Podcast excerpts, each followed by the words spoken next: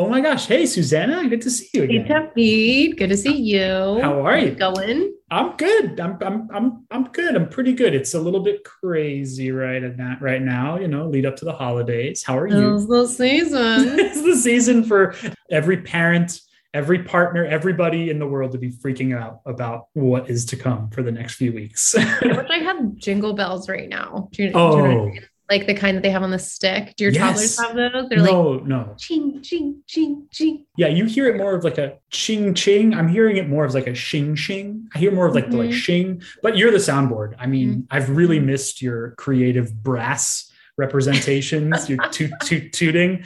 I'm sure we'll have you're back. You're back. Pretty much the only question that people are probably asking each other is like, how's your holiday prep going? Whew, yeah, you know, it, I mean, it's intense because we've got a toddler, but it's always fun and joyous when you have a toddler too. Got a tree. She was super stoked about that. Yeah, yeah. Um, obviously stoked about presents. How how are how's your fam doing? Yeah, I think we're pretty good. Uh, we made like a last minute decision to fly, unfortunately. I mean, fortunately, because we're going to Mm. see our family, our extended family out in Utah. Unfortunately, just because it's always a mess to travel over the holidays. And with all this like Omicron stuff, you know, there's a little bit of nervousness, but we have flown during COVID I mean, times. also before. flying is bad for the environment. Have you hello? Yes. you been? Yes, it is. And as co host of the Solar Spill, I deeply regret not putting that item first. but I mean, it beats, you know, for now, walking or driving to Utah. But yeah, you know, we're, we're doing well generally with our prep. Uh, we also got a tree. I think we probably went to the same tree farm. It was really expensive this year. I feel like everything's really expensive this year. And I feel like that's probably one of the themes of like people, you know, prepping for the holidays with all this like supply chain stuff and shipping delays and just generally like inflation all these things that you know the news cycle is throwing at us that's making this holiday season seem harder to prepare for. So yeah we're dealing with all that stuff. But you know the good thing is i think i'm down to my last few gifts. So i've got a couple of items in my carts and i'm just you know getting ready to press the buy now button. Wait, Wait, what? wait. what what? You're buying things online for Christmas? uh y- y- yeah. What? I mean, I don't want to be a, a Debbie Downer ruin the holiday, but there's a huge ecological impact to buying things online. So maybe we should talk about that before you hit that button. Oh my gosh. Okay. So I am pausing on hitting the buy now button and I am pressing play on the intro music for this episode.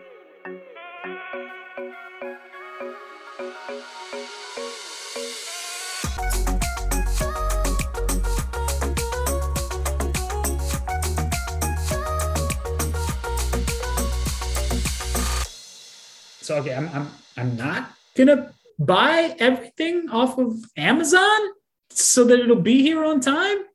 I mean, you could, you could. And for all the reasons that Amazon is complicated and difficult and not great for the environment, we won't go into all of them now. They have actually pledged to go net zero by 2040, which is Hmm. 10 years ahead of the Paris Agreement. So, you know, not going to entirely throw them under the bus. Not, you know, not all online shopping and shipping is the same Sure. but you definitely need to think about your purchases before you make them if you really want to be climate conscious. Yeah, absolutely. I think you're right. You're touching on something that um, I know is definitely an issue, which is international shipping. That definitely has a massive impact. I mean, even if we just looked at like shipping in ships, like on large scale boats that are carrying tonnage of goods in those huge shipping containers, the very same that, you know, earlier this year or last year, I can't remember COVID time, you know, got wedged into like the Suez Canal or whatever and caused all that sort of supply chain misery. Those big ships, they are gigantic polluters. Uh, and it's a mix of like air, water pollution, noise pollution, and oil pollution, like the crude that it takes to actually run those ships. They're also, unfortunately, the cause of a lot of maritime collisions, as they're called. And in my past life, I was I used to make like a bunch of games, and one of the games that my company made was um, an adaptation of Moby Dick, the the great and confusing and wild, you know, novel, not a novel, uh, from Herman Melville. We turned it into a card game, and since then, I'm like my friends and family's like go-to whale guy, and I love whales. And let me tell you, it really sucks for the whales every time we click uh, to buy something internationally.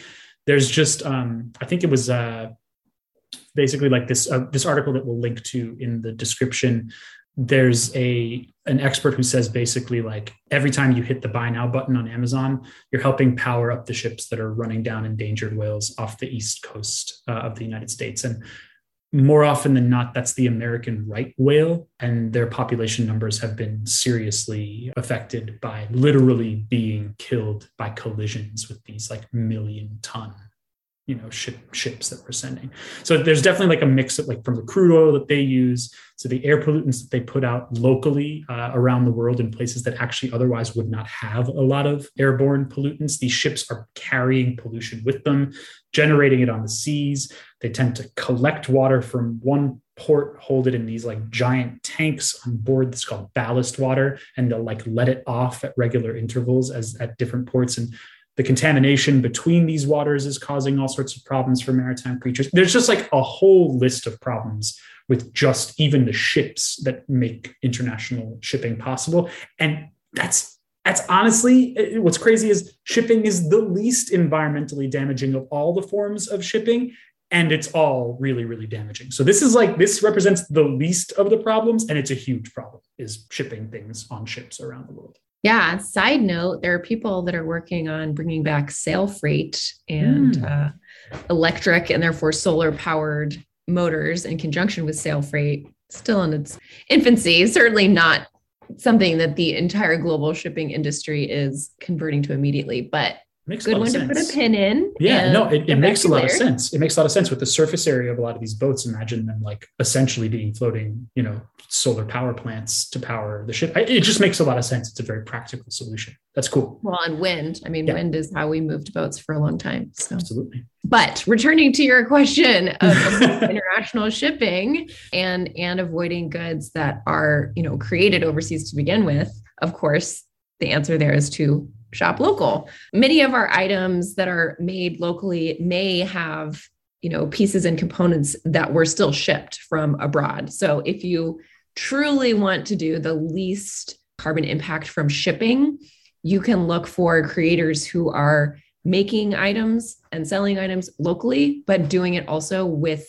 other local components and goods. So, example, someone who's knitting scarves, but they are either growing that wool themselves from their own mm. sheep mm-hmm. or they're getting the wool from another uh, local, you know, in state, in county, and town maker, which is pretty cool. And you can find folks like that on uh, Etsy and of course in your in your local craft and creative communities. Etsy has a cool added benefit that it's easy to search for people by where their their shops are located, and Etsy will uh, do a carbon offset. They purchase a carbon offset for the shipping oh. of all the items that are sold through their platform. So, full disclosure, I used to work for them, um, and I am a stockholder. yes, um, I'm glad you just. I was literally about to make a joke about like this would be a good time to make a disclosure. They're also I, just great. They're yeah. just great. I mean, it's a great place to find a present, but um, shopping local definitely you don't need to do it online. You there's so many wonderful um, craft and you know sort of holiday fairs and bazaars that are happening in our communities right now and when you shop local with them, not only are you avoiding that international shipping footprint, but you also get to support the local economy, right? You're putting money in the pocket of your neighbors instead of somebody who lives super far away, which is yeah. always a nice bonus. That is really nice. And I know even with your disclosure for Etsy, I love that you brought in other ways to pull this off locally. Like, are there any other sort of tips or even thought starters that you might have on like what we should be giving in a way? Totally. I mean, I am a big fan of giving food at the holidays mostly because you know my own anti-consumer anti-capitalist leanings like i don't want to give people crap right um, and i don't want to receive crap but everyone loves food oh absolutely and uh, you know of course that can range from anything from getting um, pies and cookies and treats from your from your local bakery to things like gift somebody a, a CSA, so a community yes. supported agricultural subscription. That's a couple hundred bucks. Like that would be an awesome present to give somebody local vegetables uh, for the next year. There's also in both of our areas, both in, in New York and Vermont, there are uh, local CSAs which instead of focusing on vegetables, focus on flowers, which is another just like beautiful gift to have in your home. You're supporting local agriculture you get this wonderful, I mean, nearly carbon free gift, right? Like there's mm-hmm. almost no shipping if you're supporting a local farm that way. So, yeah. Um, I'm a big fan of agricultural products as as gifts at the holidays. Oh, I love those. Those are really great suggestions. And I think if I were to put a couple of ideas into the hat, my partner prompted us to, as a family, uh, go towards the model of only giving gifts that we can make for each other. It's a really hard prompt. Obviously, like we can't even hit that goal every year, but it aligned well with like last year, for example, I was really getting into woodworking. And so I was able to like take literally like scrap wood that I found around my property, like from the previous owner that just like left around, like made little cool like planters because uh, my partner was getting into you know gardening and you've been a huge help. Thank you so much with local knowledge on that front.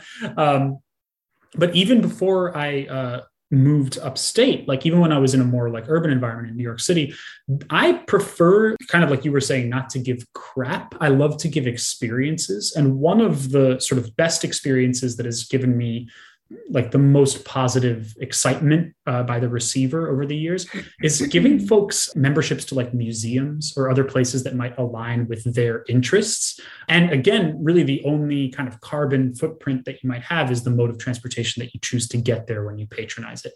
You know museum sponsorships and stuff it'd be great when you start to if you go that route to do your research into uh, the size of the museum and the size of their endowments. And of course, if there are any new or longstanding ethical red flags to the types of collections that those museums hold. There's obviously a lot of really, really great work being done by progressive art critics and by voices in and around the art community and science communities um, and historical communities about ethical versus non-ethical um, museums. One, if you happen to be a fan of art, of the art scene, uh, and you want to know which museums may or may not be meeting certain ethical standards, check out a, a blog called Hyperallergic. It's actually just full disclosure, it's run by a good friend of mine, but they are one of the sort of pioneers or like on the tips of the spear of really holding a lot of the older indentured museums to task for essentially cultural colonialism and a lot of other problems that have been happening. But all that to say, you know, there's a lot of really cool stuff that you can do when you stop thinking about an object and start thinking about an experience that you want to give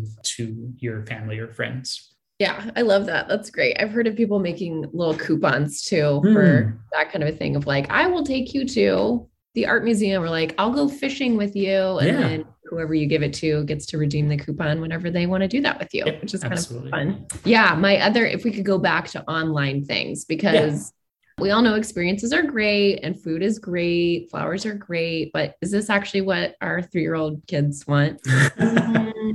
no, our three year old kids want Legos, but that's where another online friend can help us out. eBay right, right. so great for secondhand gifts. And I get so many secondhand toys on there that are in great shape. And it means if you're not buying new, you're not putting any of the carbon footprint into making new stuff. You're not creating new resources to make that stuff. There's no resources to ship it. There's no resources to get the materials out of the ground. You know, Legos are made of plastic. That's a petroleum product. None of that has to happen again because you're reusing a toy that someone else has already enjoyed. So I'm a big fan of secondhand stuff. eBay is really great if you know exactly what you want. If you're like, yes, I want 250 pieces of Lego, you can go and search it not so great if you don't know what you want. If yes. you need more inspiration, I tend to go to our local secondhand shop. We have a great one here in Red Hook, but there's also there's tons of sales actually around that are kind of run like big flea markets where lots of people come and share toys. So it's super easy to get on community lists for secondhand toys and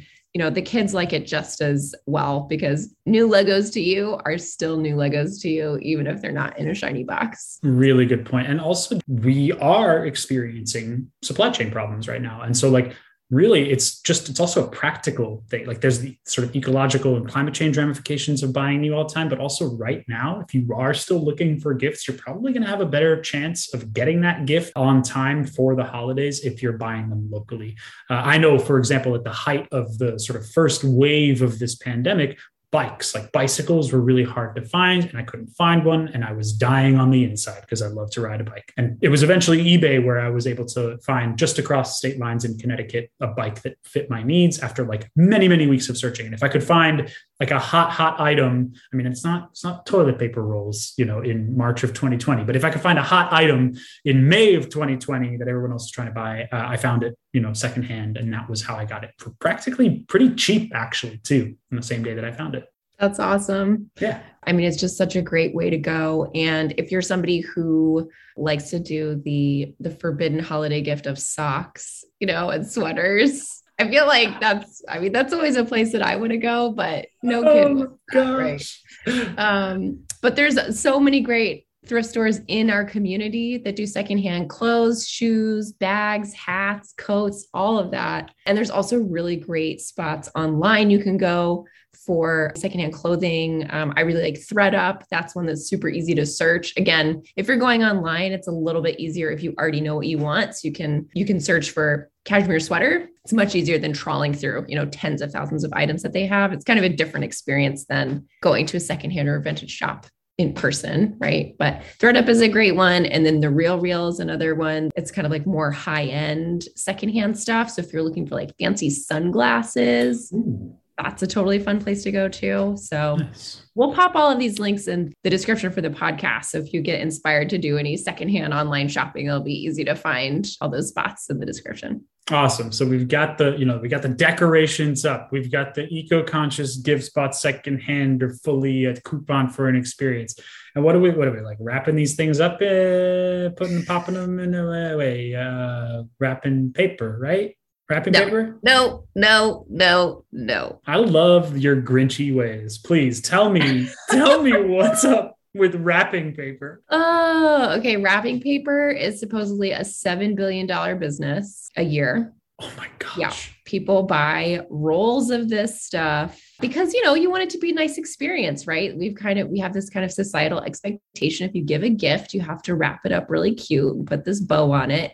And really cute usually means some foiled paper and a glittery ribbon and all this.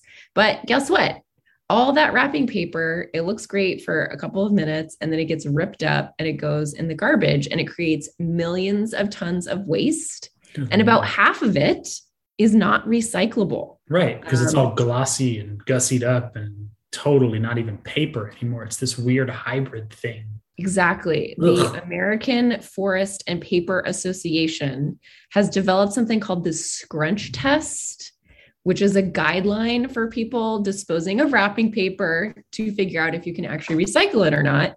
Because it's actually really, you know, side note, it's actually very harmful to the recycling stream to put things in there that cannot be recycled. Yes. So don't put wrapping paper in the recycling stream if it cannot be recycled. And the test is you crinkle up the wrapping paper into a ball. If it stays that way when you let go, it's probably fine to put in the recycle bin. Okay. But if it starts unfolding again flat into whatever shape it was in, then there's a good chance there's enough plastic and foil content and glitter content and whatnot in that that it just needs to go into the landfill. wow. Crinkle test every time. So wrapping paper, not that good if it's, you know, all glittery and foily and plasticky. So think about alternatives. So, What like, what is yeah. your what is that face? I mean, I'm just what I'm saying is like, yeah, I, I want the endorphin rush before the endorphin rush. Like, how do I still get my like unpackaging experience before I'm inevitably let down by the socks that you're going to get me for like for Christmas? oh my gosh. Yeah, there's definitely a joke in there somewhere, but I think Mm. it'd be inappropriate for this podcast. So I'm not Okay. make it. Instead, I will say that, yeah, just using more simple materials that you know can definitely be recycled. Hmm. Plain brown paper, you might think, oh, that's boring. That's plain. You can make it look really cute. You can Yeah. do your own stamps on it. You can draw on it. Um, you can even just jazz it up with like nice ribbons. Um, we like to do herbs. So we'll take, you know, sage or rosemary that's, you know, still green from the garden and we'll tuck it in with some little twine and a nice card. That's always just like really sweet and simple way. My mom, what she loves to do is she saves bags. So hmm. all those bags that you give to other people and that other people give to you, don't throw them away. Save those bags and then use them again. So they get another life. That can be a nice way to kind of zhuzh things up. And if you Love want to go the glitter foil route, you know, just save a glitter foil thing that someone else gave you. glitter forward. Just pay it, pay it forward. You know, Exactly. Regift the glitter bag. Yes. Oh my gosh. My mom would be so proud to see my stash of ba- like I feel like I made so much fun of her for just stashing literally 50 holiday bags in this one cabinet in her house. Like, why do you have all these? And now my collection is growing Well, and I'm just like, look what I'm being such a good steward for the environment, saving these bags. and I want to, I want to lend you some perspective of like, honestly, of all the ways that we can turn out like our parents, you got an easy one there. Like one little closet with like 50 reusable bags does not a complex make, you know? it's great. You haven't seen the pile, but thank you. Thank you. well, if I need some, I know where to go. Yes. Yeah. Yes. I'm happy to share. Yeah, sweet. well, sweet. This sounds like a really cool uh, mini guide to sort of how to be more uh, sustainable with our holiday shopping. And I guess really the only question I've had have left to ask you is, Susanna, are, are you looking forward to anything specific, like receiving anything specific for the holidays? Oh my gosh. I mean, something that I would maybe like to gift myself because it's kind of pricey, but they're these really cool um, little battery kits you can get with a little foldable solar panel. Mm, and it's, mm-hmm. it's not meant to be like a whole home backup or anything. It's basically just to keep your laptop and your phone running in case of a power outage. Or you can take them camping. Yep. Um, you, you know, you can take them if you're going off grid anywhere. So I was thinking about spurging and getting our family something like that, uh, just because it'd be fun to have the power for camping trips, but also, you know, we get a lot of power outages around yeah. here. And we have a wood stove, so we're never concerned about heat, but it would just be nice to be able to keep the phones going so we can, you know, stay in touch with people. Yep. But what about you? What's that's, what's under your tree? That was actually that's a really great idea, and it's weirdly related to mine, which is I mean we just so I've, I've talked about this over a number of episodes, but we just went solar, uh, and since since having those panels put up on my roof, it's really actually been a very transformative experience for me. Like I'm really looking around every single day and wondering aloud sometimes like what else like what else can we electrify? Like what else could I be powering with those panels? Um, and as I mentioned earlier in the episode, I love biking. Um, and as those kind of concepts mash up in my mind, I'm like, oh, I really, maybe it's time to get an electric cargo bike. Because yeah yeah there's some really cool electric cargo bikes that go from like insanely pricey to some that are like kind of entry level. And i've got from you know toddler toddler parents what's up? I've got two i've got twins that will fit like will will be under the weight of the carrying capacity of that cargo bike for many years to come so with a range of you know 20 to 40 miles with pedal assist i can really see it being a really fun way to like bike to the local town with the kids in tow manage some of the rolling hills in our hood and really just connect me to the local towns and villages in about a 10 to 15 mile radius without ever having to uh, get in a car which is a dream of mine as a former city person. So that yeah if i could if i could you know shout out to an elf somewhere or whatever. I'm not like much of a Christmas person, but I guess that's what we're dealing with. Uh, but yeah, shout out to whoever's listening. Cargo bike. I think yeah, bike. I think we're gonna have to do a whole episode on e-bikes at some point too. Oh yeah, yeah. They're actually really cool, and we were sharing around the office the other day that the battery capacities for some of the new EVs. You don't think about it how how enormous those capacities are, but they actually still take so much power to run an EV. If you they switch do. to something like an like an e-bike, you know, an electric bike instead, you're powering that cleanly with solar and you're you're taking a massive decrease in actual energy use which you're not doing if you just continue to use a car. So I feel like there's like a whole other episode to do about e-bikes because they're so great. But I really hope that an elf brings that for you because I want to test drive it. Fair game. Well, sweet. And on that note, listener, um, should you be considering going solar at your home or for your business, definitely look us up. Uh, we're in New York's Hudson Valley and Capital Region. We are also in Vermont. We are SunCommon. So you can find us at suncommon.com. And for the solar spill, I'm Tavit. I'm Susanna. And we're so glad that you joined us and gave us a listen. Happy holidays, y'all, and happy new year.